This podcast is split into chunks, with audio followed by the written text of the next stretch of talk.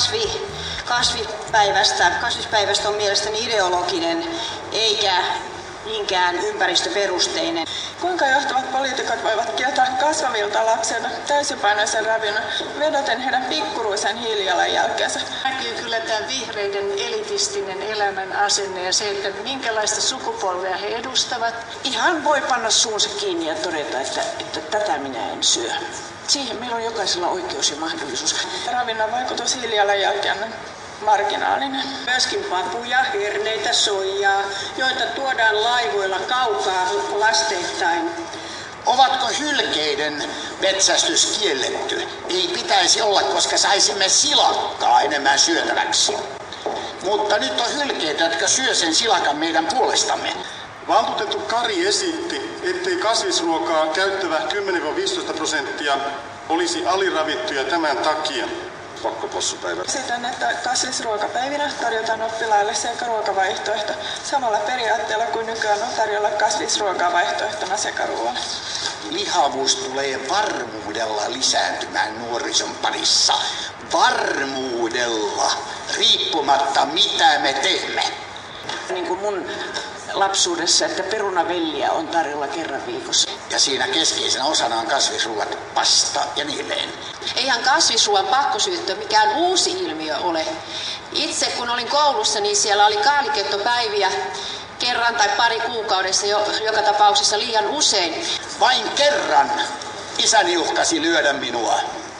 Hän vaati, että syön ruusukaalia ja otti remmin. Vierustoverini itki. Itse laitoin kaalinpalat tuonne poskilihaksiin ja kun opettajan selkä kääntyi, niin sieltä ne pulpettiin tai penaaliin työnsin. Minä sanoin, lyö mies! Ja minä teen itse murhan.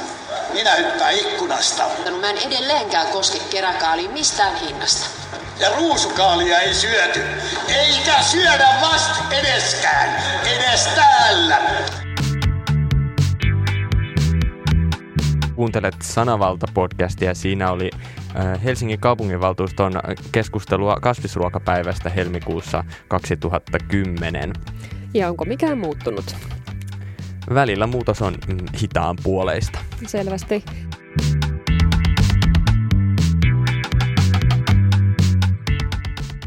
Äh, kuin toisintona tuosta kymmenen vuoden takaisesta on viime viikolla käsitelty Twitterissä ja muualla kovin sanankääntein Helsingin kaupungin virkamiespäätöstä luopua Helsingin kaupungin tilaisuuksissa lihasta ja lehmänmaidosta ja siirtyä kauramaitoon ja vastuullisesti pyydettyyn lähikalaan ja sesongin kasvisruokaan ja sekös sopan synnytti.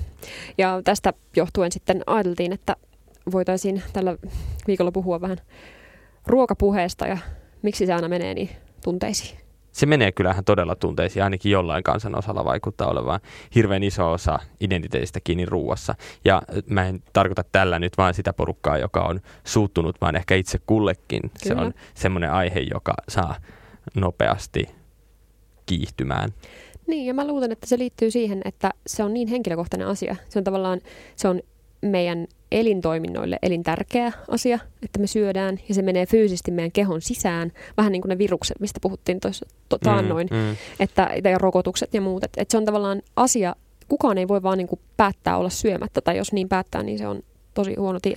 Niin ja sitten siinä on ehkä vähän sama kuin niissä niissä rokotteissa, että me lähtökohtaisesti halutaan kuitenkin ajatella, että se mitä me kehoomme pistämme, siis oli se sitten niin kuin ruokaa tai sitten näitä jotain niin kuin rokotetta tai lääkettä, että se pitäisi olla ne yksilön päätös. Ja meillä on jotenkin semmoinen ajatus meidän päässä, että tämmöisten asioiden kuuluu olla yksilön päätettävissä. Mutta sitten loppujen lopuksi ne ei kuitenkaan ikinä ole yksilön päätöksiä, vaan ne on kiinni siitä, että tai tehdään rokotuksiakaan sinänsä yksilöitä varten varsinkaan pelkästään anneta, vaan että se kyse on aina, ja varsinkin tämmöisessä pandemiatilanteessa niin kuin laajemmasta yhteiskunnallisesta kuvasta, että, että totta kai joku sairastuu silti ja totta kai joku tota, voi, voi käydä köpelösti, mutta sitten niin kuin, laajassa kuvassa silti sillä on niin kuin yhteiskunnallista merkitystä. Sama se on tässä ruuassa, että lopulta eihän, eihän kukaan yksin päätä itse pelkästään mitä syö missään tilanteessa, jos käy ikinä missään ulkona syömässä, on esimerkiksi töissä, jossa on joku työpaikka, ruokala tai opiskelijana käy opiskelijaruokalasta missä tahansa, missä se ruoka jotenkin valmistetaan sinulle. Mm. Ja vaikka itse asiassa menet kauppaan, niin sekin on hirveän politisoitunut ja yhteiskunnallisesti jakautunut kysymys, kun sä kokkaat itsellesi ruokaa. Suomessa se on vähän vähemmän näkyvillä, koska meidän lähtökohtaisesti menet mihin tahansa kauppaan, niin siellä on kyllä jotain kasviksia saatavilla, mutta Yhdysvalloissa on vaikka hirveän erilainen tilanne, että, mm.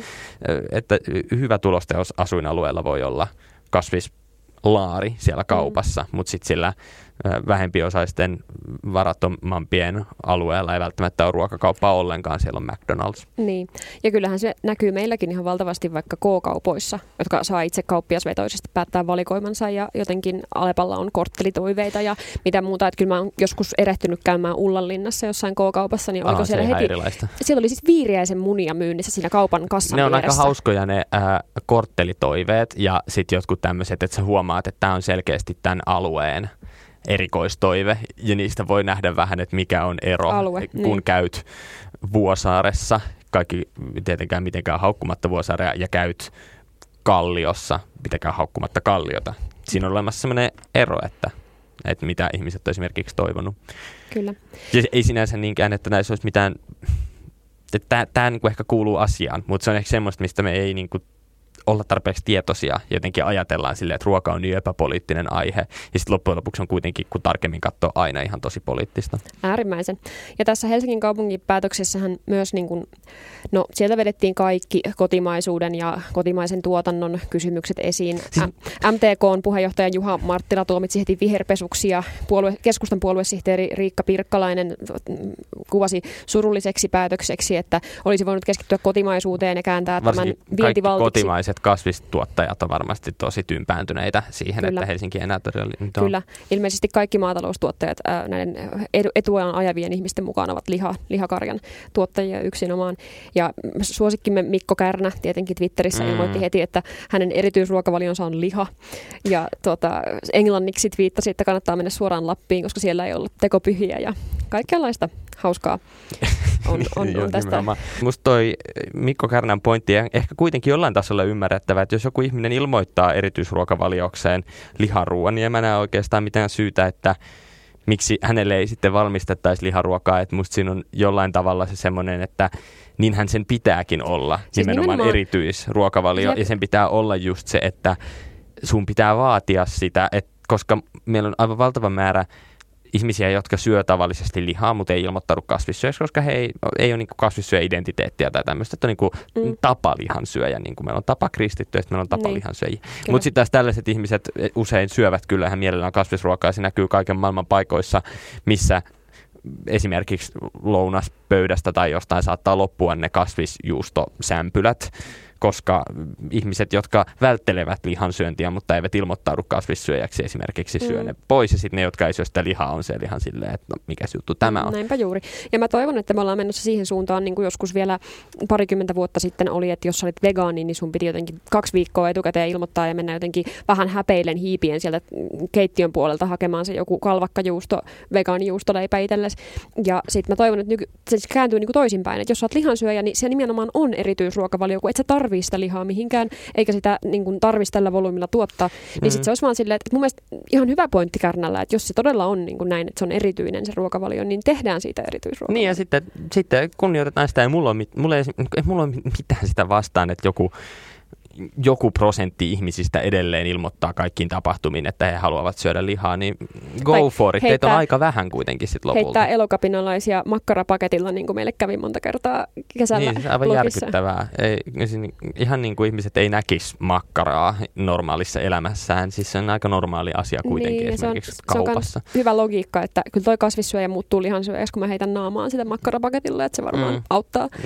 Siinä on semmoinen kannustin. Mutta musta on hauska myös, kun me tässä keskustellaan tämmöisinä nuorina kaupunkilaisina, että tietysti tämä keskustelu on jotenkin, meillä on niinku tietynlainen näkökulma ehkä tässä. Ihan selvä ideologinen Mutta tota, joo, mutta musta se on myös ihan mielenkiintoista jotenkin, että miten kaukaiselta se tuntuu omaan elämään, joku väittely siitä, että pitääkö jossain olla liharuokaa. Koska se on jo niin normaali asia, että ollaan vähintään kasvissyöjiä. Usein tapahtuma, jossa ruokitaan paljon ihmisiä, on pakko olla vegaaninen. Joka tapauksessa siellä on niin paljon mm. vegaaneja ja sekasyöjiäkään kiinnosta yhtään, että vaikka se ruoka on vegaanista, ne on tottunut siihen ihan sama. Kyllä. Niin se tuntuu niin mm, liikuttavalla tavalla kaukaiselta asialta, että joku jaksaa huolestua tällaisesta. Niinpä. Ja tässä on ollut kiinnostavaa argumentaatiota, kun samaan aikaan on hoettu valinnanvapauden nimeen, että ihmisen pitää saada myös jossain satunnaisessa Helsingin kaupungin seminaaritilaisuudessa päättää, että hän syö lihaa. Mutta sitten kuitenkin vedotaan myös siihen jotenkin perinteikkyyteen niin kuin aina tässä keskustelussa, niin kuin tuossa koulun kasvisruokapäiväkeskustelussakin kymmenen vuotta sitten, että, että se on se normaali, se on se oi, mm-hmm. oikea, se on se, mitä on aina syöty, mikä ei myöskään pidä paikkaansa. Että ihminen näköjään aika nopeasti muodostaa semmoisen, että näin on aina ollut käsityksen. Että se lihahan on ollut tosi harvinaista ja, niin ja herkkua. Ja... Niin, no, siinä on just tämä lapsuuden lämpimät kesät ja lumiset talvet. Että niin. et totta, tietysti tässä ei nyt, ei nyt mennä se ilmastokeskustelu, että se on kyllä oikeasti muuttunut, mutta myös se, että ihmisillä on tapana ehkä projisoida jotain muuta siihen esimerkiksi omaan lapsuuteensa kuin mitä todellisuudessa se on ollut. Että esimerkiksi tämä tämmöinen teollinen tai teollisen tason lihansyönti on aika uusi ilmiö ja sillä tavalla sen perinteikkyyden moraalipaniikin voisi ehkä unohtaa jollain tasolla. Mutta sitten toisaalta on ihan hyvä kyllä myös ymmärtää sitä, niin kuin, että kyllä eh, lihan syömisellä on perinteensä ja lihataloudella on tavallaan olemassa olevat perinteensä. Että et sitä ei niin kuin myöskään voi jotenkin unohtaa, että sellainen on olemassa, mutta sitten taas, että onko sen tarkoitus, tai onko se pakko olla niin kuin silleen, että sitä todennetaan tavallaan joka päivä, koko päivä. Et mm. Mä mietin tämmöistä ruokavaliota, että olisi, olisi muuten vegaani, mutta on juhlapyhinä aina pakko olla jotain liharuokaa sen takia, että haluaa tavallaan tehdä siitä lihasta taas harvinaista. Tuo olisi muuten toimiva, mutta silloin kun ihminen lopettaa punaisen lihan syönnin, niin sen ö, tietyn ajan kuluessa häviää se entsyymi, joka pilkkoo punaista lihaa suolistosta. Ja sen takia, jos sä söisit lihaa vaikka vain jouluna, niin sitten se olisi aikamoista vatsan väännettä tiedossa no, siitä. Ei se ole mulla ehkä ollut näin, mutta tietysti yksittäinen ihminen on vähän huono ö, lähtökohta. Jep. Mä lueskelin tähän ruoka-aiheeseen liittyen vähän Antroblogi-median artikkelia Juuso Koposelta ruoan antropologiasta. Ja muistin taas, että miten paljon kaikkia erilaisia näkökulmia siihen ruokaan liittyy ja miten älyttömän jotenkin intuitiivisia ja vähän niin kuin ristiriitaisia ne on keskenään. Että ö, esimerkiksi miten monella tavalla niin kuin ruoka liittyy uskontoon ja semmoiseen käsitykseen liasta ja puhtaudesta. Ja miten paljon meillä on kaikkia sellaisia ruokasääntöjä tavallaan siihen liittyen, että, että mikä on... Ö, ehkä nykyään se on vähän verhottu sen terveellisyyden kaapuun, että, että syö vain näitä puhtaita raaka-aineita ja ei EKD ja mm. tällaista. Mutta, mutta miten paljon se liittyy myös Mm, tässä artikkelissa viitattiin niin kuin, kuuluisaan teoriaan Mary Douglasilta siitä, että miten lika on vain ö, ainetta väärässä paikassa, niin samalla tavalla me vedotaan siihen, että pitää saada suomalaisen syödä hyvää kotimaista sianlihaa, mutta kotimaista koiranlihaa ei sitten yhtäkkiä halutakaan syödä tai laittaa kissaa lihoiksi, vaikka se on varmasti niin kuin lähiruokaa ja, ja puhdasta. Ja, niin, kuin. niin ja sitten koetaan valtavan moraalipaniikkia, kun jossain päin maailmaa on syöty esimerkiksi koiraa mm. siinä, missä me syödään vaikka sikaa. Kyllä.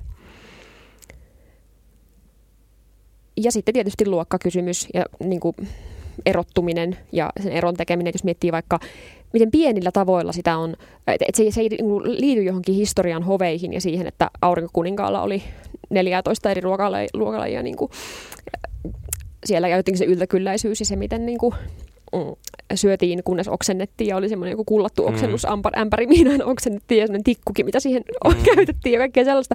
Mutta se on niin kuin edelleen, että, että jos miettii fine diningia, niin mä, mä kerroinkin joskus, ollaan puhuttu siitä, että mä kävin niin kuin ekaa kertaa elämässäni tämän ikäisenä fine dining ravintolassa mun kumppanin kanssa ja mä olin aivan pulassa siellä. Oli seitsemän ruokalajia semmoista tai maailman pienintä tota, nyyttiä, mitä piti jollain erilaisella välineellä aukoa siinä. Ja Neljännes hernettä. Joo, joo, ja on niinku, äh, sesongin yrtit jotenkin monella eri tapaa ja semmoista jotain kuorittua, jäädytettyä vadelmaa jonkun nokkosen lehden sisällä ja tällaista. Mutta mut mä tunsin itteni niin kömpelöksi ja niin jotenkin, äh, että mä oon väärässä paikassa ja ensimmäisenä ne toi lämpimiä pyyhkeitä. Sitten mä olin, mitä näillä kuuluu tehdä. Mä olin ihan niiden kanssa ihan pulassa. Niin tavallaan tommosia keinoilla hirveän helposti erotutaan sosiaalisesti, että osaatko syödä oikeilla välineillä oikeita ruokaa, osaatko puhua siitä. tehdä? No ilmeisesti vaan pyyhkiä jotenkin käsiä ja naamaa, en mä tiedä. Sitten mä pyyhin niitä siinä ja mä pudotin sen, äh, niin sekin vielä, että mä pudotin sen lautasliinani, koska mä oon tämmönen sählääjä, mm. niin varmaan neljä kertaa maahan sen koko illallisen aikana.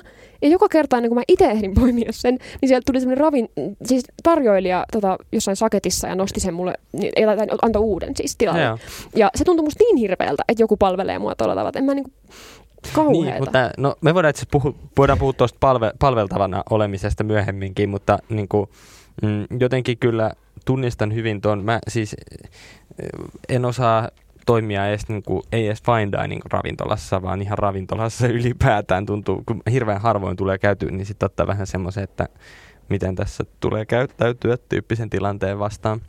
Jep. Et se on se, niin kuin, kuka, kuka syö ketä. Nopeat syövät hitaat ja aikainen lintu madonnappaa ja näin. Ja sitten tota... Ei ole muuten ihan yksi tai kaksi sanontaa, jotka liittyy just tämmöiseen syömiseen. Se on niin elämän keskiössä. Ja sitten se niinku, ja tota, kuulemma suomalainen Edward Westermark, joka oli niinku ensimmäisiä suomalaisia jotenkin kulttuuriantropologeja, niin oli jo kirjoittanut teorioita siitä, miten merkittävä ruoka on niin jakamisen ja sosiaalisia suhteita ylläpitävänä. Siis tämä Jeesus jakaa mm. kaksi leipää, viisi kalaa, vai mm. toisinko päin se oli niin jotenkin semmoisena liimana ihmisten välillä. Ja sen takia tämä musta tuntuu myös menee niin, kuin niin tunteisiin, että, että älkää nyt viekö, jotenkin, että älkää politisoiko, älkää ideologisoiko sitä ruokaa, mikä on aina minut yhdistänyt minun kaltaisiin ihmisiin. Niin, ja se on ehkä se semmoinen, äh, ehkä jollain tavalla se pelko siitä, että se ruoka, joka, jonka on kokenut olevan epäpoliittista, niin joku tekee siitä poliittista. Vaikka esimerkiksi niin kuin, mm, ei-lihaa syövät ihmiset ovat kyllä joutuneet sen ruokansa poliittisuuden kanssa tekemisiin aika paljon useammin. Mm. Että se on ehkä semmoista, jonka me, jonka me ollaan koettu ja sitten nyt sitä joutuu kokemaan myös muut ihmiset. Koska he, ja sitten se on hassua, koska he nimenomaan pakottavat sen itse siihen. Että jos vaan kiltisti söisi sitä kasvisruokaa eikä kokisi sitä miksikään uhaksi, niin ei se olisi mikään asia. Ei kukaan tuu sulta lihaa viemään, jos niin kuin kotona siis syöt sitä. Ei, ei se, mm. että tavallaan se, että sä yhdistät tämän, no, se on niin kuin tätä identiteetti, niin kuin identiteettien aikaa, että kun sä koet sen uhatuksi, niin sit se on niin kuin uhattuna tälle niin kuin kokonaisuutena, mm. eikä vaan jotenkin rajatussa kontekstissa. Eli siellä esimerkiksi kun Helsinki tarjoilee jollekin kokousvieraille jotain sämpylöitä, mm. niin kuinka monta oikeasti kiinnostaa, mitä siellä sämpylöiden välissä on. Niin. Mutta sehän se nimenomaan, että, että tässä on paljon vitsailtu sitä, että, että kommenttien perusteella näyttää siltä, että Helsingin kaupunki on jossain konferenssitilaisuuksissaan ruokkinut puoli Suomea, koska tämä on kaikille niin valtavan iso asia. Mm, mutta se... Ja hirveän monelle keskustapoliitikolle ottaa huomioon, että keskusta Kyllä. ei ole hirveän iso puolue Helsingissä. Kyllä, ja myöskin kaikki ö, hauraat vanhukset ja vanhusten taloissa olevat on käynyt siellä myös ahkerasti, koska niitä, niitä puolustettiin siellä.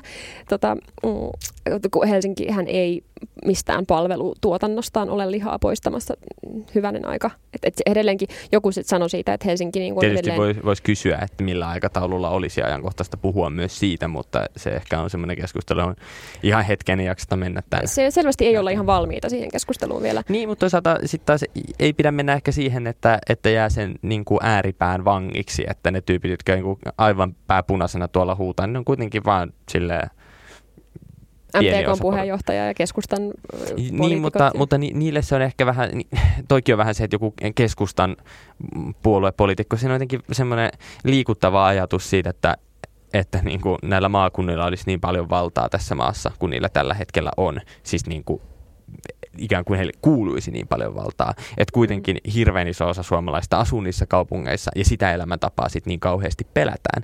Niin se on vähän jollain tavalla hassua, koska voisi ajatella, että tietysti kaupunkilaisten määrän kasvaessa myös se kaupunkilaisen elämäntavan määrä kasvaa.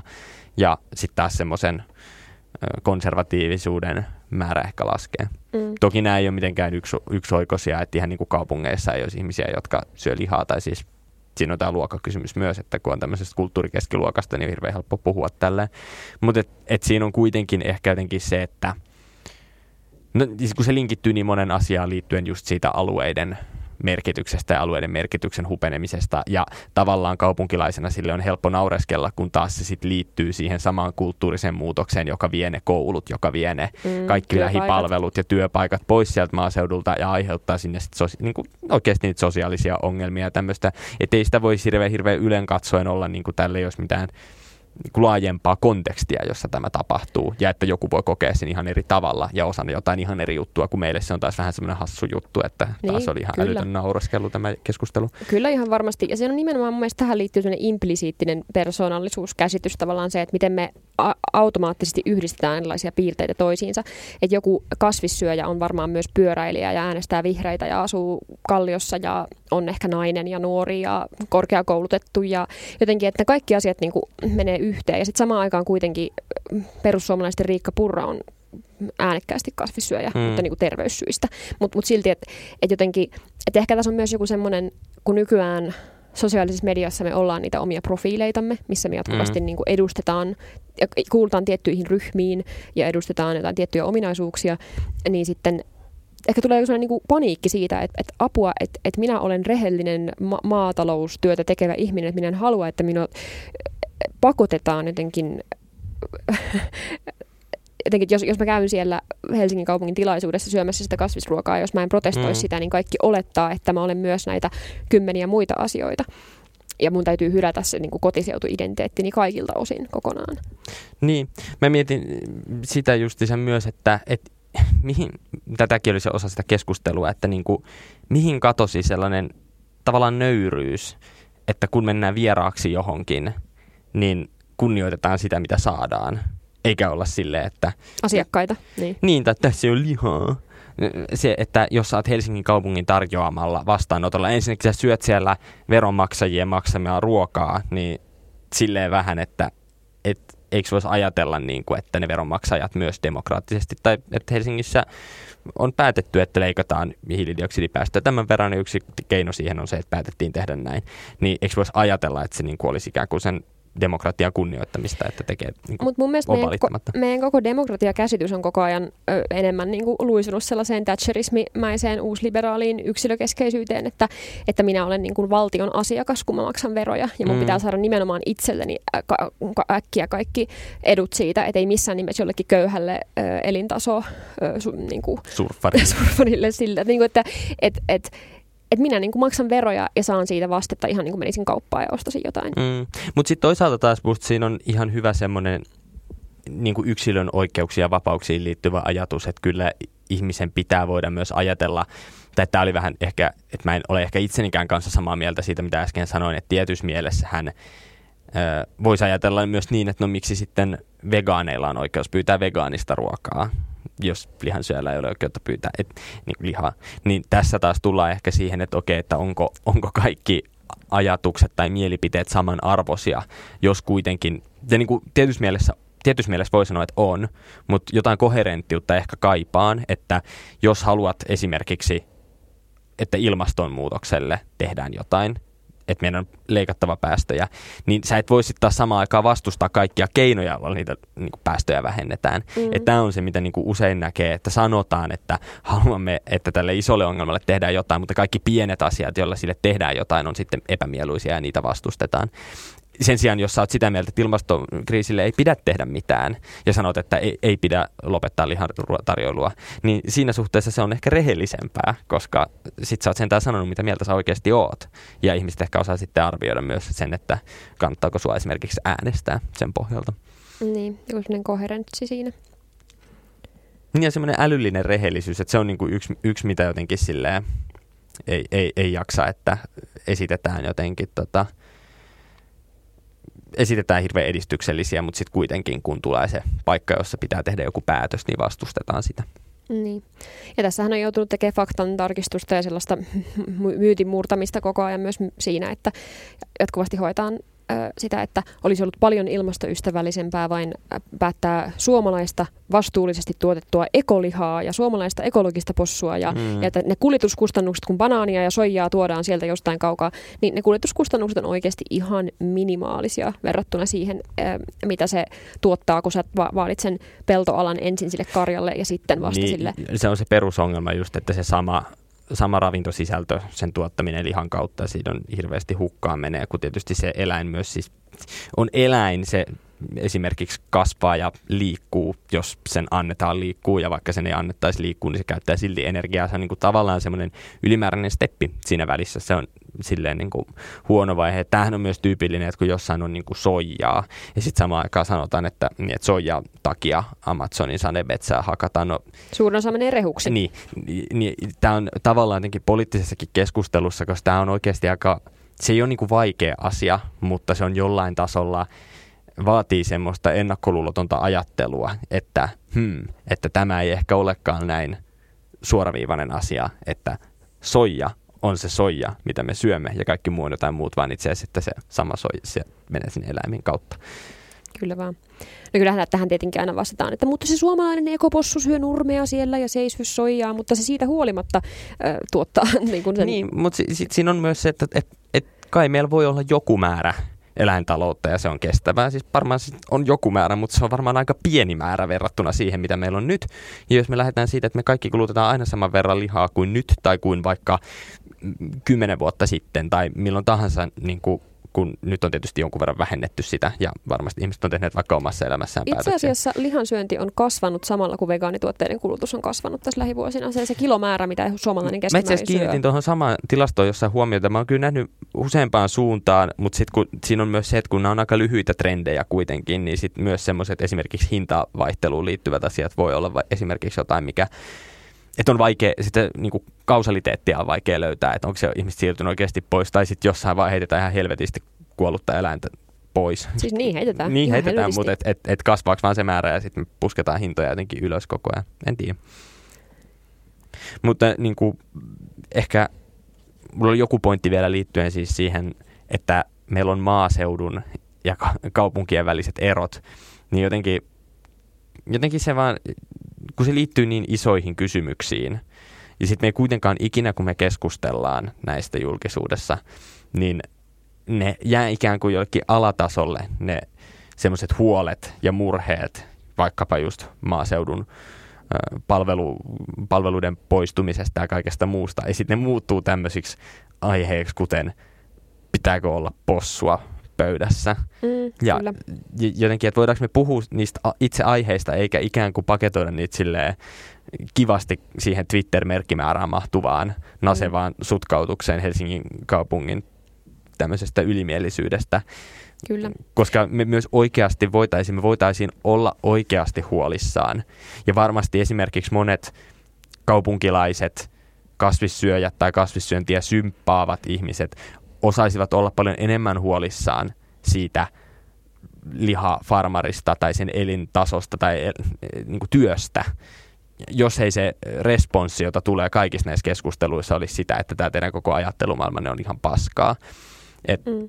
niin kuin, sehän on musta ehkä vähän sama asia kuin tuossa turvekeskustelussa – ja tähän voi liittyä ikään kuin poliittisesti samanlaista dynamiikkaa, että se, mikä, minkä monet on maininneet, että mikä siellä, minkä takia se turve on niin vaikea asia poliittisesti esimerkiksi keskustapuolueelle, niin se tulee siitä, että paikallispoliitikot näillä turvetuotantoalueilla on aina sanoneet, että he pitää huolen siitä, että turvetta ei tulla leikkaamaan, mm. että turpeesta, turpeesta ei luovuta. Ja, ja he ovat silloin... tienneet, että mm sit turve on semmoinen, että, niinku, että, että on ollut selvää kuinka kauan, että, niistä, että turve ei ole kestävä energiamuoto, mutta silti poliitikot ovat menneet ja äänten toivossa sanoneet, että mm. turve tulee jatkumaan tulevaisuudessa.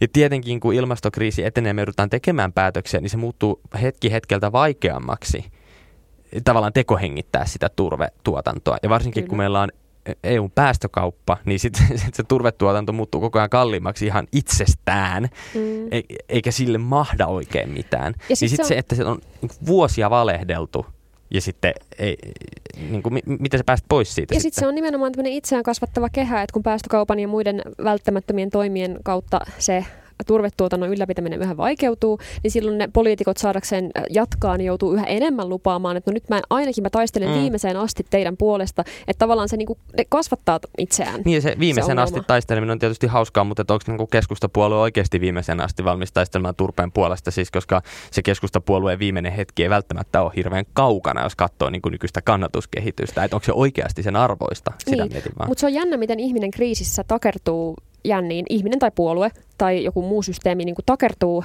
ja jää, jää niin kuin toistamaan jotain mm. asiaa. Et mun se on vähän keskustalla, että se on niinku se jäälautolla ja sitten se ö, jäälautta sit sulaa ja halkeilee sitten sen alta ja sitten se on vaan silleen, että no turpeesta en ainakaan luovu. Että sitten tulee niinku semmoinen identiteettikysymys ja se nousee niinku keskustan kasvoiksi vähän niin kuin se turve. Että mit, mitä, pienempi, mitä pienemmässä rauhassa sä oot, niin sitä tärkeämpää sun on pitää mm. huolta siitä, ettei, näyttäydy, ettei se näytä siltä, että nyt ne syö sanansa siellä. Ja se on semmoista no, san, sanankuva mukaisesti red meattiä, niin kuin ydinkannattajakunnan siihen tarrautumista, että kun ei ole kannatusta laajemmin, niin tarraudutaan sitten niihin viimeisiin, jotka on, mutta se on vain jollain tasolla hirveän surullista, koska siinä näkee just sen, tota, että ei, ei se mihinkään ole menossa. Mm, ja näkee sen, miten älyttömästi ihmiset, jotka pelkää vaikka pandemian aikana on ollut valtavasti pelkoa ja synkkyyttä mm. ja semmoista niin kuin hämärää ihan uudenlainen tilanne, mihin pitää sopeutua, niin miten ihmiset ja itseni mukaan lukien, tämä kuulostaa taas, että puhun jostain ihmisjoukosta, jossain karjalauma jossain, mm. mutta siis ihan itseni mukaan lukien, niin ö, takertuu mielikuviin. Et mäkin olen mennyt jotenkin lapsuuteen tässä pandemia-aikana mm. ja etsinyt sellaisia turvallisia asioita. Mä oon ruvennut syömään niitä sellaisia makuviilejä, mitä mä söin joskus lapsena silleen, tämä on hyvää. Et, niin kuin, joku sellainen turvallisuuden tunne. Ja, ja ne on nimenomaan mielikuvia, ei ne ole mitään todellista. En mä niistä mm. viileistä voi rakentaa itselleni mitään tota, kotivaraa. Et ne, on, ne on vaan sitä semmoista henkistä turvallisuutta. Mutta se mainitaan kyllä myös, jos äh, niin kuin hätä varan hankkimiset, siellä pitää esimerkiksi olla herkkuja. Se kuuluu siihen hommaan. No, mutta ei koska... varmaan semmoista, joka pilaantuu niin parissa no, se on vähän huonoa se, mutta, mutta ei pidä aliarvioida jotenkin sen turvallisen tunteen merkitystä mm. semmoisena konkreettisena turvaneleenä. Kyllä. Ja tästä mä teen rohkean hypyn kurikkaan, koska täällä oli toinen, toinen tota, Pohjanmaalle kyllä tämmöinen 770 tuotantotilan maatalous vetoinen paikka. Siellä on sikatiloja yksistään monta sataa. Ja toinen ruokaan liittyvä kohu oli sieltä, kun on tämmöinen valtiollisesti rahoitettu kahdeksasluokkalaisten taidetestaajat-hanke, jossa eri kouluista kahdeksasluokkalaiset pääsee niin kuin valtion tukemana kokemaan kouluajalla erilaisia taidekokemuksia ja sitten oppimaan taiteen lukutaitoa ja erilaisia. Ja näkemään esimerkiksi sellaisia kulttuurikokemuksia, mihin heidän vanhempansa eivät heitä ikinä veisi. Niin, tämä saattoi liittyä juuri, juuri, juuri sellaiseen. Tähän. Eli siis tämä kaupungin sivistysjohtaja Päivi Hernesmaa linjasi vanhempien tiukkasanaisen palautteen myötä, että, että tämä kirjailija Laura Gustafssonin ja kuvataiteilija Terike Haapojan Pigs Siat näyttely, joka kriittisesti suhtautuu lihantuotantoon Suomessa ja maailmalla. Ja siellä on erilaisia tämmöisiä immersiivisiä teoksia, missä vaikka, vaikka niin kuin ihan tilan luvalla äänitetty sikojen viimeistä yötä ennen teurastusta ja on sian selässä ollut GoPro-kameraa ja kaikkea tämmöistä. Mm, ei edes mitään kovin graafista materiaalia, mm. vaan tämmöistä niin kokemuksellista sian tasolle asettumista.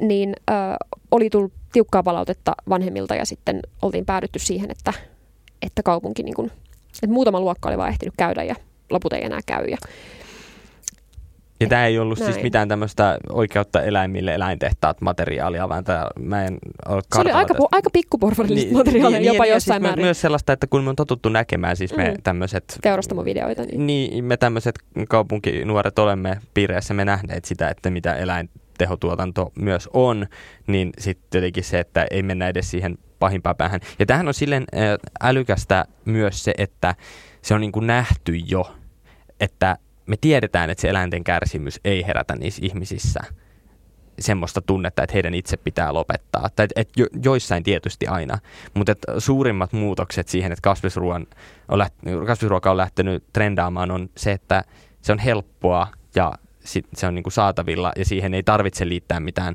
kuvia mm, raatokuutioista. Et niinku se on mm. sillä tavalla jotenkin niin kuin mielenkiintoista, että me mennään tällaiseen suuntaan siinä.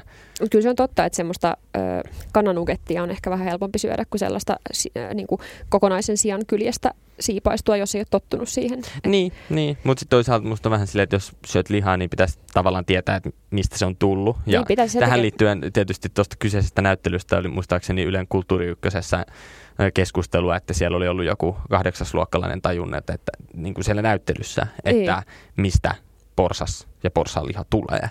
Oli ehkä aikakin sitten. Niin, niin siinä on vähän just ehkä semmoinen, että tietysti tämä saattaa olla yksi syy, minkä takia semmoinen taidetestaajat-projekti on luotu, että mm. on olemassa ihmisiä, jotka eivät pääse tietynlaisiin kokemusmaailmoihin niin kuin kulttuurituotteiden ympäröimänä, koska he, esimerkiksi siellä, niin kuin just tämä, että sikatilallisen vanhempi ei välttämättä vie Mm. lastaan katsomaan näyttelyä, joka käsittelee sian oikeuksia. Mutta ihan yhtä lailla myös tietysti äh, mun nähdäkseni niin kuin on, olisi myös ihan hirveän hyvä tutustua esimerkiksi siihen sikatilallisen maailmaan, tai että mikä esimerkiksi pitää ihmisen siinä ammatissa kiinni, tai tämmöisiä Mm. asioita, että et, ei nämä mitenkään ole toisiaan poissulkevia, tai että, että Kyllä. jotenkin ajatellaan, että tässä hyökättäisiin nyt vain yhtä, yhtä ihmisryhmää kohtaan, ei mun mielestä on ihan yhtä hyvä, että ymmärretään myös niitä ihmisiä, jotka on siellä toisella puolella. Jep. Mutta minusta on kiinnostavaa, no tietenkin tämä yksipuolisuus oli yksi argumentti, mitä tässä just sanottiin, että ei kuultu niiden sikatuottajien näkökulmaa. Mikä mun mielestä olisi kiinnostavaa tehdä, niin kun, että jos nimenomaan Laura Gustafsson ja Terika Haapoja olisi mennyt juttelemaan niiden kanssa ja niiden niin kuin, näkökulmaa, ettei se olisi vaan sitten joku semmoinen niin kuin, Mm. MTK-lobbausvideo, missä ne niin kuin, musiikki soi ja hymyillään ja joku lehmä juoksee laitumella. Niin ja sille anteeksi, niin kuin, pardon my friends, mutta mitä vittua se y, niin kuin yksipuolisuus se- verrattuna niihin valion mainoksiin, Niin, joita niin. on kaikki koulujen seinät täynnä. Niin, Et juuri sehän on yksipuolista. Että jos teillä on se Niin. yksipuolisuusongelma, niin sille nykymaailma on aika yksipuolinen ollut tässä suhteessa myös. Kyllä, erittäin. Ö, ja sitten kiinnostavaa oli tähän koronapandemiaan liittyen just tämä, että tämä sivistysjohtaja Hesarissa sitten pe- perusteli päätöstään sillä, että, että Kurikassa nuoret voi huonosti ja on ollut pandemia on tuottanut kaikkea niin kuin pimeyttä ja surkeutta ja, ja niin kuin jopa siis itsemurhia ja kaikkea tämmöistä kauheita, että lapset on niin kuin tosi kovilla, mikä on varmasti ihan aito huoli. Ja sen takia ei pitää niin kuin antaa mitään lisää ahdistavaa. Mm. Niin tämä on mun mielestä ihan sama kuin Hesarissa oli se joku mielipidekirjoitus, joku aivan random. Älkää siltä- kertoko lapselleni ilmastonmuutoksesta. No siis tää, tämä tietysti ilmastopelottelu, äm, ja sitten, mutta mut siis tämä joku lastenlääkäri, joka kirjoitti siitä, että kauhukirjat pitäisi kieltää kouluissa, koska ne voi aiheuttaa elinikäisiä traumoja. Ja sitten on ollut kaikkea muuta tämmöistä, että kun maailma on niinku paha ja vaan pahemmaksi menee, niin lapsia pitäisi jotenkin suojella siltä maailmalta. On niinku Ja yleinen niistä, argumentti. missä vaiheessa niistä lapsista tulee ikään kuin, tai niin kuin, voisiko sen esimerkiksi olla se ahdistuksen syy se, että kun se maailma sitten valkenee, että Semmoinen millainen kon- se on. kognitiivinen dissonanssi. Niin, että su, jos sulla on koko lapsuus sanottu, että, että ei me näitä, ei näitä porsaita tapeta, että ne viedään vaan semmoiselle maatilalle tonne. Ja sitten jossain vaiheessa tajuaa, että ne kaikki onkin tapettu, niin kyllähän siinä Mm. voi vähän niin kuin ahdistuspiikki nousta. Että et jollain tavalla ehkä voisi miettiä myös jotenkin silleen laajemmin sitä, että mistä, mistä voi olla kyse. Tämä on just tätä keskustelua, joka on myös sitä, että mennään suoraan aivan täysiä, eikä sille mietitä ehkä sitä, että näissäkin asioissa voi olla just semmoisia sävyjä. Mm. Ja niin kuin mielenkiintoisimmat kommentit näissä kaikissa keskusteluissa ja myös siinä Helsingin kasvisruokatarjoilu on ollut ne, joissa on ollut jotain harmaan sävyjä ja semmoista, no entäs sitten tämä, ja sitten on tullut semmoinen olo, että aa, että hetkonen, tässä on ihan uusi ajatus, että Mm. et, niin kuin, tässähän on ollut tätä hyvää. Se, mikä tuli siinä Helsingin kasvisruokakeskustelussa siinä ei, niin kuin viime viikkoisessa, oli tämä, että et ensinnäkin hirveän paljon huvitti se, että kuinka paljon suomalainen media näki niin kuin silläkin viikolla. Siinä oli myös yksi syy, se oli tylsä uutisviikko, Mhm, niin sen joo. takia se saa aika paljon näkyvyyttä ja sen takia toimittajilla on aikaa kysellä eri paikoista kommenttia tähän, mikä johti muun muassa Iltalehden mahtavaan komment, niin kuin, että he ovat tosissaan soittaneet Ruotsin kuninkaan hoviin ja kysyneet mielipidettä asiaan. Siis tämä liittyy tähän Jan Vapaavuori, että pormestari... Juhana Vartiainen, mutta, no, joka tapa, jo, niin, mutta- mutta... siis sehän oli silleen ovela ja se oli, siinä oli, siinä oli tavallaan tätä harmaa sävyä musta, mä pidin siitä twististä, mikä siihen keskusteluun tuli siitä, että kaikkein ylimmän johdon tai tämmöisissä merkittävimmissä tapahtumissa voidaan edelleen tarjolla lihaa. Koska tämähän saa tietysti sitten tämmöiset niinku, mm, vasemmistolaisesti ajattelevat tai niinku tämmöistä pientä ihmistä vastaan suuri mm, pää pormestari ja isot Mm. kihot, suurkenkäiset siellä jossain, niin suuttumaan, koska tulee semmoinen olo, että hetkonen, että miksei rahvaalle, mutta ja se on sitten ihan rikkaalle. todella historiaa. Jos mennään ihan johonkin feodaaliyhteiskuntaan. Mutta mut sitten hauskaa, koska ne, jotka vastustivat tavallaan sitä lihansyöntiä, niin sitten kuitenkin lähtivät mukaan tähän argumentaatioon, että katsokaa nyt kuinka tekopyhiä ne on, että ne kieltää kaikilta teiltä, kan- tavallisilta teiltä kansalaisilta kielletään liha, niin kuin tavalliset kansalaiset kävi hirveästi Helsingin vastaanotolla, mutta anyway, ää, että teiltä kielletään liha, mutta sitten he silti edelleen itse syövät lihaa siellä korkealla linnansa tornissa. mikä sitten taas siihen niin kuin mielenkiintoinen pointti, että, että sehän oli ihan hyvä vastaus, mikä sitten sieltä valmistelusta tuli, että, että se syy on se, että, että on haluttu pitää mahdollisuus niin kuin tuoda esille juuri sitä suomalaista ruokakulttuuria, esimerkiksi vaikka metsästystä tai jotain muuta, mikä voi olla tietysti semmoinen, että halutaan esitellä vaikka, jos meille tulee vaikka Japanista joku delegaatio. Ja sitten ollaan silleen, että, että halutaan, esi- että, että mä niinku tavallaan, että No, mä en tiedä, mitä mieltä mä oon tästä, mutta Ihan. mä tiedän, että joka tapauksessa ne ihmiset, jotka on ollut niin huolissaan siitä, että suomalainen ruokakulttuuri, niin toihan on se paikka, jos jossain niin sitä suomalaista ruokakulttuuria, niin ehkä sitten jollekin ulkomaisille vieraille, mutta ei niille tavallisille suomalaisille tarvitse joka päivästä lihaa syöttää. Mä oon eri mieltä tosta mä oon täysin eri mieltä, koska mun mielestä se suomalainen ruokakulttuurin muutos, mikä vaaditaan niin kuin ekologisen siirtymän takia, niin se pitäisi nimenomaan olla se paljon puhuttu vientivaltti ulospäin. Että me ollaan jotain niin kuin suunnannäyttäjiä pieni niin, Suomi. Siis että et siinä, tätä, et, et se, et se mm. siirtymä pitäisi tapahtua tavallaan siellä. Ja sitten jos joku pieni kylä kylässä jossain joku perhe haluaa edelleen syödä sitä omaa kasvattamansa possua, niin syökööt. Niin, tai possua, tai niin kuin tässä kohtaa puhutaan ehkä siis hirvestä eniten, koska se on se, mitä meillä syntyy myös ihan silleen jatkuvalla syötöllä Suomessa. Mm, kyllä, kyllä. Mutta mut tavallaan se, että mun mielestä niin kun ulospäin sitä, sitä niin kun signalointia ja sievistelyä ja sitten sisäänpäin sitä turvallisuushakuisuutta, kun selkeästi ihmisillä on turvattomuuden tunne. Että niin päin mieluummin. Niin, siis musta on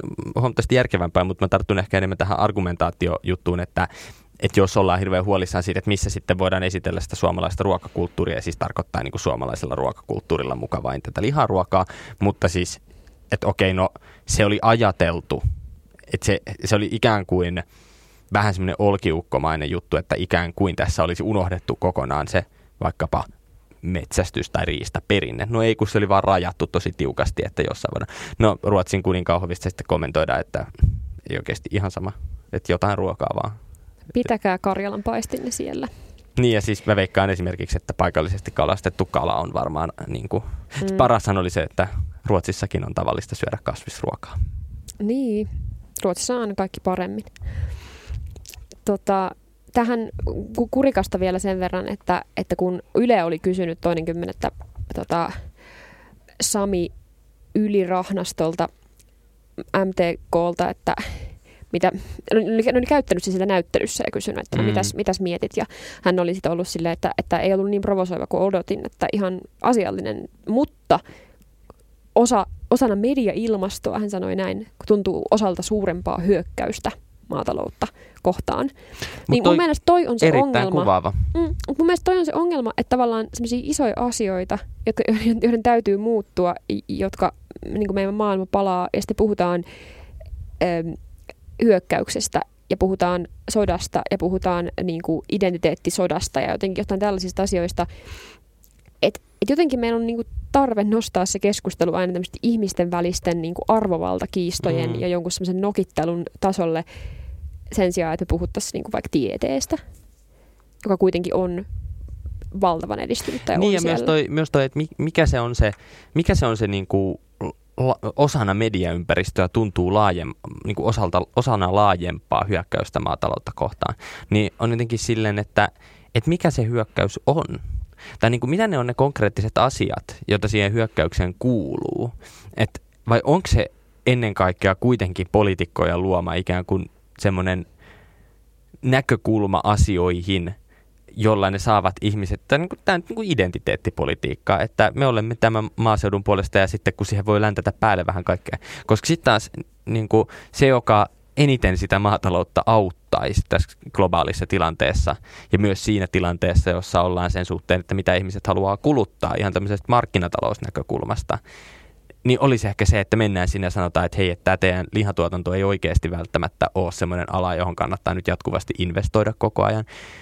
Meillä on toki, meillä on myös siis semmoisia tukirakenteita, joihin ei ehkä tarvitse mennä tarkemmin, mutta jotka on, on, on siinä määrin vanhentuneita, että ihmisten kannattaa esimerkiksi edelleen mm. har, harjoittaa lihataloutta, vaikka se on ekologisesti kestämätöntä ja sille ei välttämättä oikeasti ole kysyntää. Mm. Ja myös se, että siis lihan hintaahan painetaan alaspäin, jotta sitä kulutusta saadaan. Eli meillä on niin kuin, mm. tavallaan tuotetaan ylimääräistä lihaa hirveästi, että saadaan tavallaan ihmiset kuluttamaan sitä, kun suhteessa taas siihen, että okei, että se lihahan voisi olla kalliimpaa, tuottaja saa sitten myös paremman hinnan.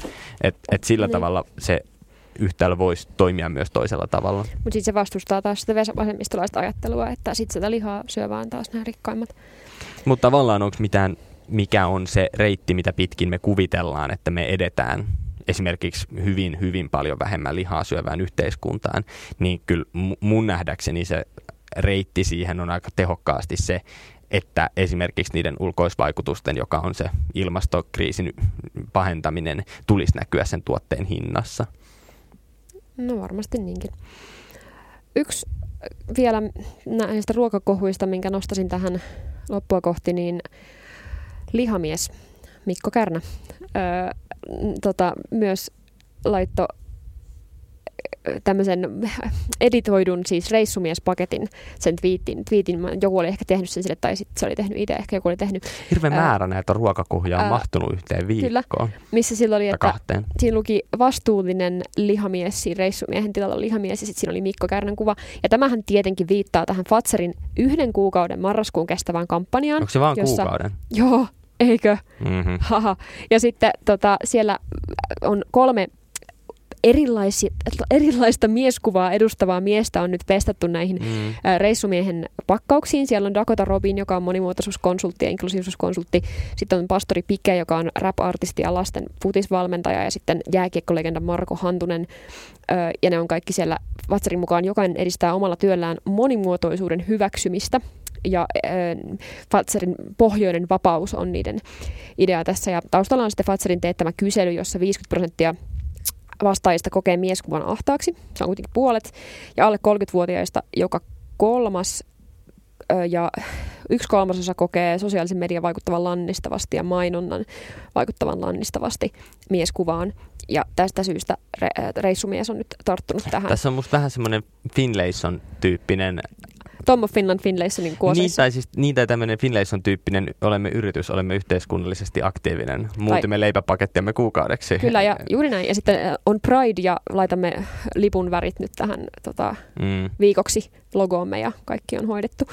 Kyllä, mutta tämäkin tietysti herätti valtavasti vastustusta. Ja, ja mun mielestä hauskin, hauskin ja osuvin niin kuin, kritiikki, mikä tästä on osoitettu, niin on se, että, että kun yksi näistä tota, öö, on niin kuin ei, ei-valkoinen näistä, tai, tai musta näistä ihmisistä tässä näissä paketeissa, niin sitten, ähm, sitten tietenkin jotkut änkyrät valittaneet, niin sitten ne on ne samat ihmiset, jotka valitti siitä, kun, kun mustan ihmisen kuva otettiin pois lakupaketista, tai mm. otettiin pois Bloombergin suukoista, niin sitten se, se on niin kuin hauska epäjohdonmukaisuus.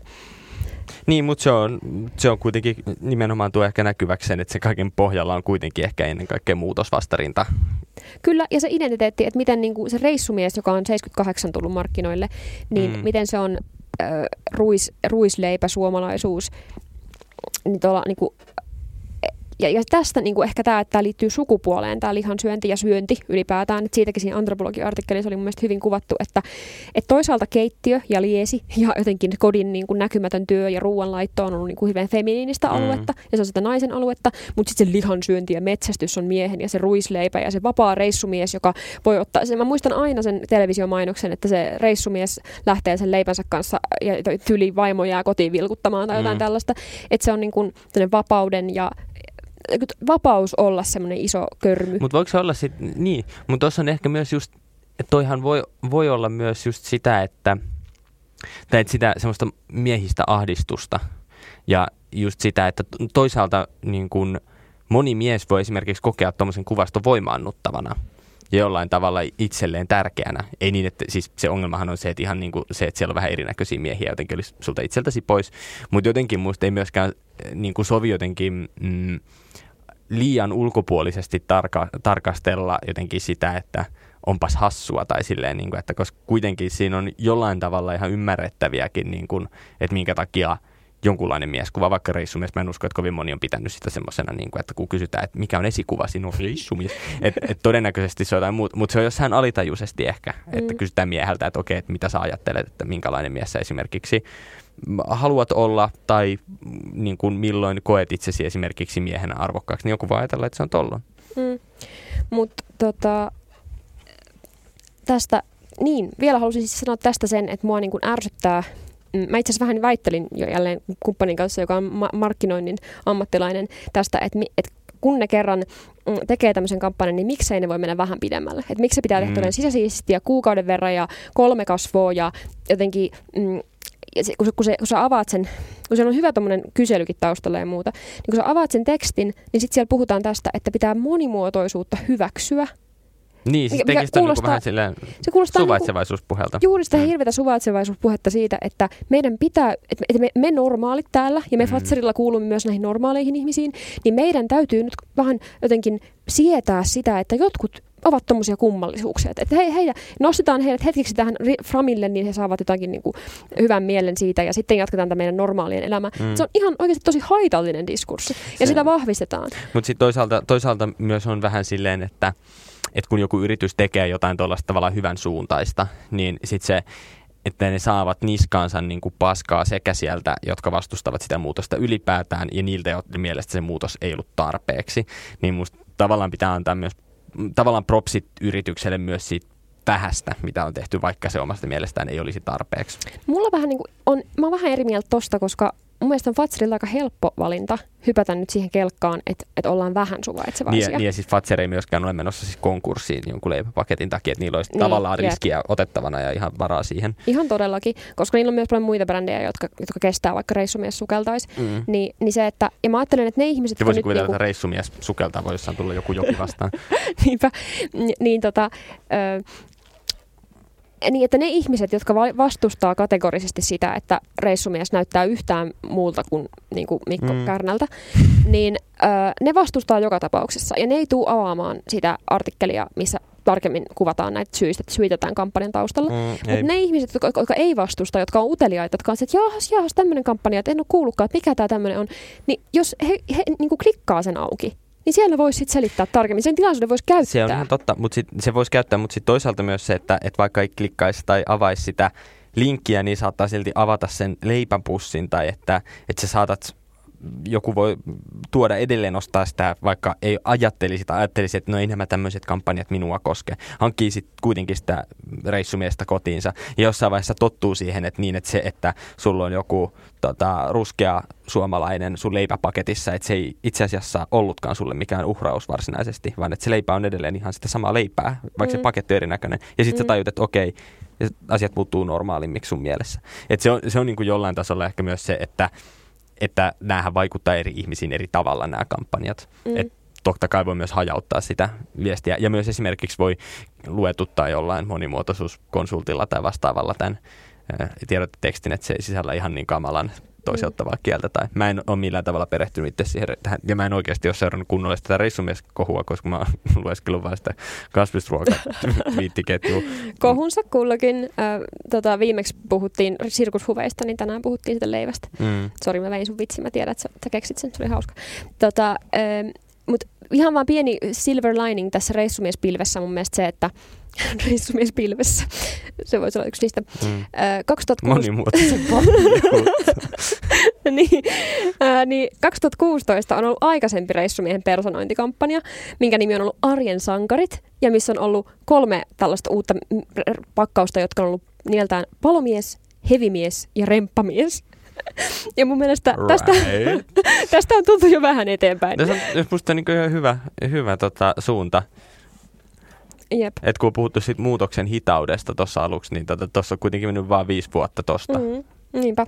Ja nyt ollaan jo niinku sillänsä vähän, tai semmoinen sana kuin monimuotoisuus ei automaattisesti mm. ole niinku Mutta sitten se on musta myös, myös että kun puhutaan siitä, että, että ja itse asiassa varmaan joskus voisi tehdä kuin jaksonkin tästä, mutta että siitä, että, että kun vaikka mieskuvaa pyritään laajentamaan, se on jollakin tavalla ehkä vähän semmoinen niin kuin jollain tavalla jopa ehkä uudempi keskustelu kuin se, että niin kuin, vaikka että et, et naisten emansipaatio ja tämmöinen on kuitenkin, niin kuin, sitä on ollut pitkään, mutta et se, että et, että se mieskuva on kuitenkin oikeasti aika kapea ja joissain tapauksissa esimerkiksi niin kuin naisten kokeman syrjinnän lisäksi ja on myös miesten kokemaa nimenomaan sukupuoleen liittyvää syrjintää. Kyllä. Niin sitten tavallaan joku tämmöinen kampanja, niin se lähtee siitä hirveänkin perusajatuksesta, että okei, että nyt voisi tehdä jotain tälle asialle. Niin musta jotenkin hirveän help, niin kuin hyvä, että sentään koko asia on edes nostettu esille. Ja sitten taas se, että hirveän usein sitten tartutaan jotenkin siihen, että no tämä on nyt sitten tehty jollain väärällä tavalla. Vaikka itse mm. asiassa, ja, ja sitten jotenkin on vähän semmoinen olo myös, että okei, että sit jos meillä on hirveästi vaikka niin kuin naisia, jotka pöyristyy sitten, että tässä nyt väärällä tavalla tehdään tätä mieskuvan laajentamista, niin sitten on myös se, että no tiedättekö te itse sitten, että oletteko te ihan oikeat ihmisiä päättämään, että millä tavalla se mieskuva pitää laajentaa. Mm. Että totta kai siitä pitää käydä keskustelua, mutta jotenkin pelkää vähän sitä semmoista, että se menee hirveän ulkokohtaiseksi semmoiseksi, niin kuin, että... Joo, ja et, et sit, niin, niin, ja sitten, että ne on oikeasti ne mieskuvan laajentamista kaipaa myös ne miehet siellä kurikkalaisella sikatilalla. Mm. Niin jos me sitten vaan naureskellaan niille kurikkalaisille sikatilallisille ja ei yhtään kuunnella sitä, että mitä heidän kokemuksensa esimerkiksi siitä maskuliinisuudesta ovat, niin siinä mennään metsään. Ehdottomasti, ehdottomasti.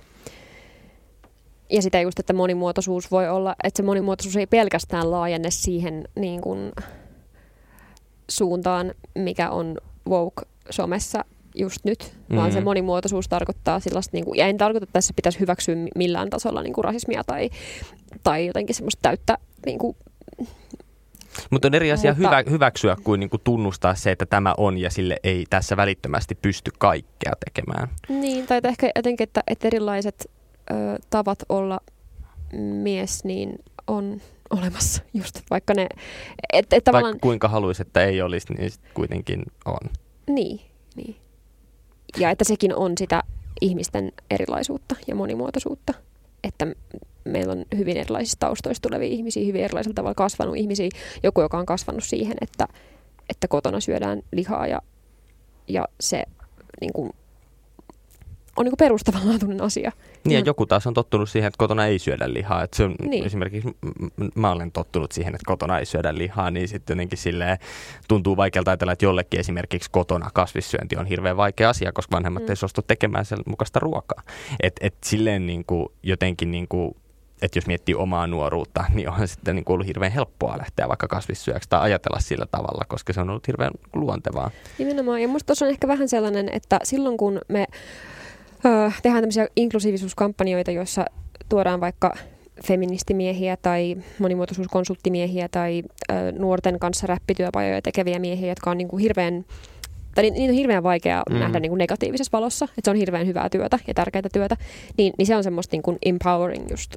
Mutta sitten jos me tehdään dokumentti niin kuin vaikka miesten vuoro, mm. mikä oli silloin, että ollaan saunan lauteilla tai, tai tehdään niin kuin niistä ö, lakasukoneen kuljettajamiehistä tai niistä niin kuin jostain semmoisesta niin perus mikä ei ole niin paljon valokeilassa, niin sitten miten se katse yleensä onkin semmoinen vähän säälittelevä, että, mm. että no niin, tehdään nyt sinustakin dokumentti sitten, niin kaikki näkevät, että ihan hyvää työtä sinäkin teet. Jotenkin se ei ollenkaan ole niin voimaannuttava, siinä ei ole sitä semmoista hypeä. Niin ja sitten ja, ja myös, että ikään kuin siinä olisi joku semmoinen kontra niin kuin tämän tämmöisen tota, ruskean miehen tai johonkin... Öö, muuhun vähemmistöön kuuluvan miehen ja sitten niin tämmöisen rekkakuskin välillä, ikään kuin ne rekkakuskit, tai että meillä on niin stereotypioita sallitaan myös olla olemassa, että voidaan heittää jotain tämmöisiä niin kuin, vastakkainasetteluja, vaikka ihan yhtä lailla se moninaisuus on jo olemassa, että ei se ole mikään semmoinen, että se tulee esille siinä kampanjassa tai että sillä kampanjalla keksittäisiin, sitten se on joku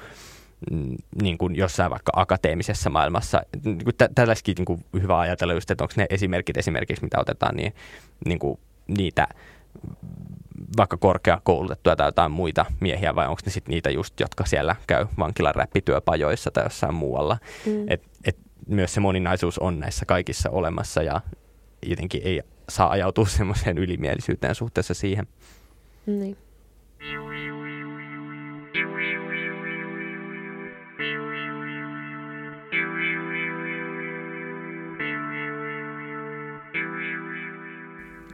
Tällä viikolla nyt ei, ei puhuta enää pitkästi tästä seuraava lisää ruoka-aiheita, mutta nyt kun äänitetään tätä keskiviikkona, tavallisesti meidän jakso tulee ulos jo keskiviikkona, mutta tänään me äänitetään vasta keskiviikkona. Mm, mutta tänään tuli iso uutinen siitä, että äh, lähettipalvelu Volt myydään yhdysvaltalaiselle lähettipalvelu DoorDashille. Seitsemällä miljardilla. Joo, ja se on älytön summa. Voidaan puhua ehkä, siis tästä niin kuin alustataloudestakin voisi puhua joskus on parempi aika, mutta se mikä minusta on mielenkiintoista liittyen just näihin tämmöisiin elämäntapoihin, niin minusta tässä on semmoinen hirveän samanlainen elämäntapajuttu, että miten kaupunkilaiset kuluttaa vaikka tämmöisiä tilauspalveluita. Mm.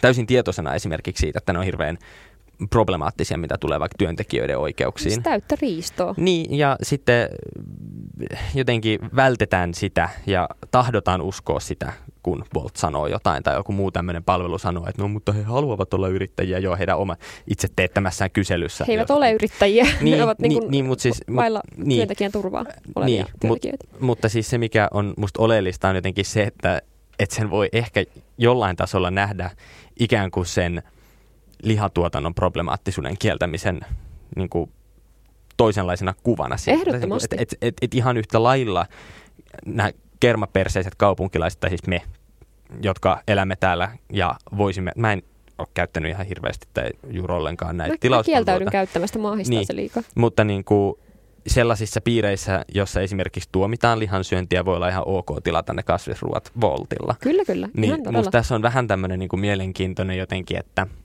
et voi, tää on, et, et kritiikkiä voi esittää myös siihen semmoiseen niin toisenlaiseen identiteettiryhmään tämmöisestä. Kyllä.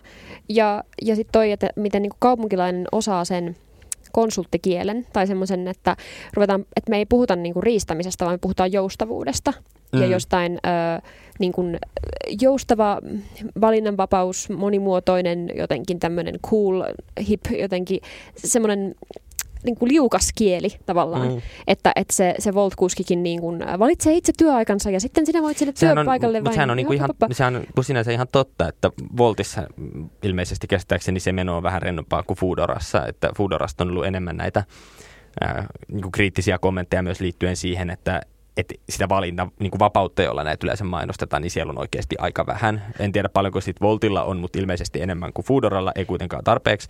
Mutta se, mikä minusta on oleellista, on myös se, että ja mikä on tämä, mihin on just tähdätty, on se, että se on ikään kuin linkitetty siihen, että et pitää olla tämä yrittäjämuotoinen toiminta, jotta voi olla tämä vapaus. Että jos, olisi, jos olisi työntekijöitä, he menettäisivät sen vapauden. Niin kuin, miksi?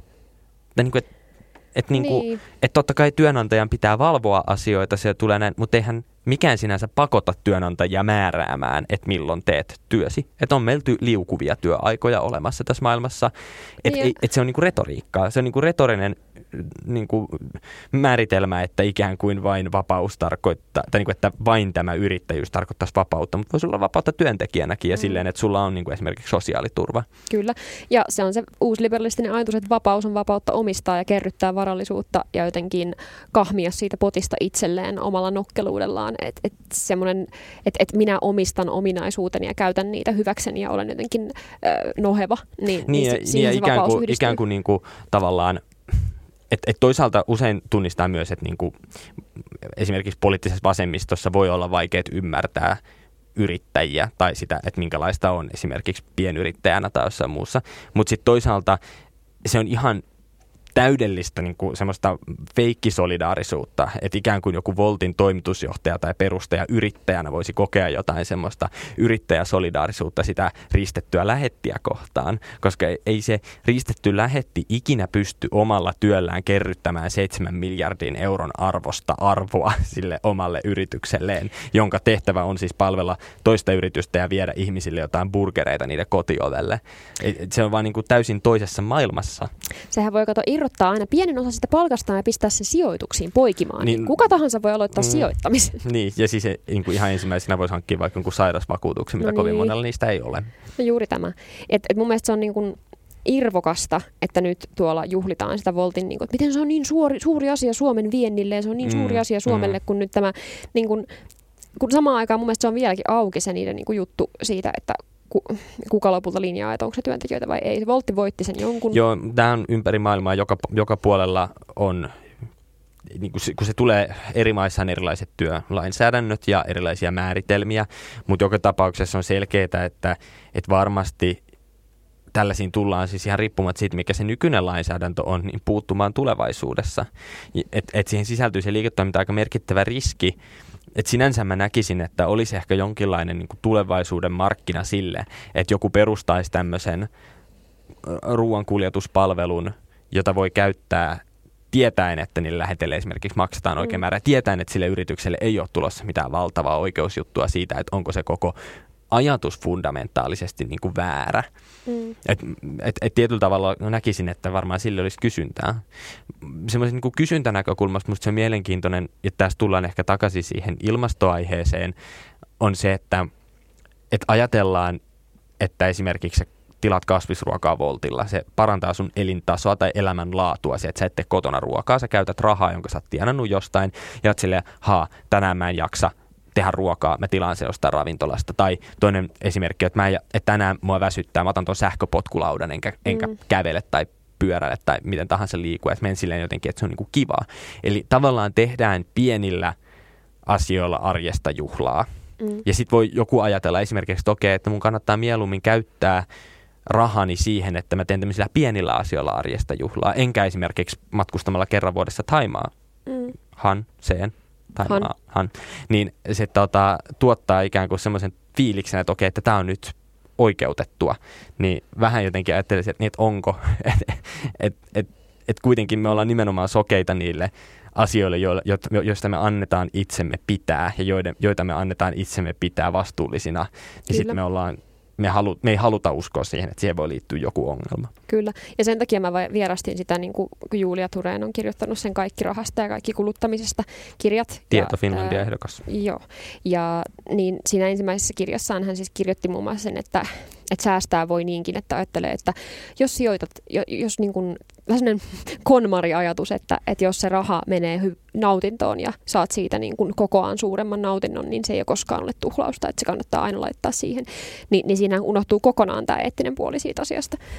Ja, mutta mut jotenkin ehkä tämä palaa, niin kun mä yritän miettiä jotain yhteen näitä niin kuin Helsingin kaupungin kohua ja sitten tätä reissumiesasiaa ja tätä mm, volttia ja, ja no, ehkä sitä kurikkaakin jopa vähän, että miten semmoinen nautinto – helppous, kitkattomuus, turvallisuus, semmoista asiat, jotka liittyy meidän ruokaan. Että tämä on nyt tämä mun oma hetki töiden jälkeen, tilaan sen mm-hmm. volttikuskin. En halua ajatella sen enempää, että otan sieltä jotkut chicken wingsit. Ja, ja niinku, että et se on niinku sellainen vähän niin kuin verhot kiinni. Että täällä, että kaikki tietää, että mm. siellä tapahtuu jotain vähän fishy, mutta se tapahtuu silti, koska kaikki myös haluaa sallia sen itselleen. Mä kirjoitin kolumnin just niin kuin aiheesta siitä, että mi, mi, mitä on vaaralliset yritykset.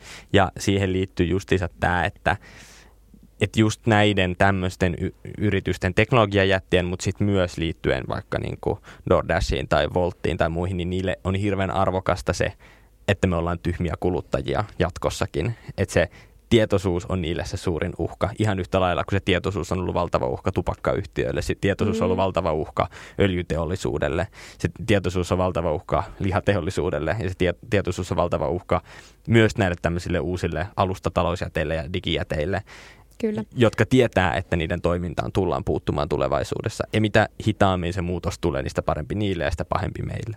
Ja se tietoisuus on myös uhka sille yksilökuluttajalle, joka joutuisi tekemään niitä isoja päätöksiä yksin ilman, että se saa suuria kannustimia siihen, koska on epämiellyttävää tehdä epämiellyttäviä asioita, kun on tietoinen niistä.